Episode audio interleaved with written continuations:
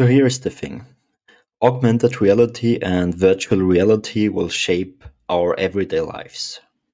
But there is still a big gap between technology and mindful usage.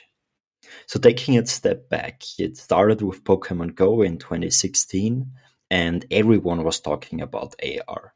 Then Mark Zuckerberg happened in 2021, and everyone was talking about the metaverse, so VR. So we see slowly but steady we are moving towards mass adoption. And fast forward five years from now, extended reality will either shape our future for the better or ruin it. So the question is will it be used to live in a virtual world while we can't even breathe outside?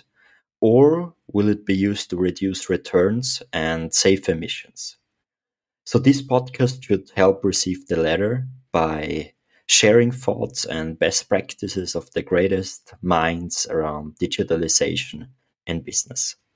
I thank you very much for listening.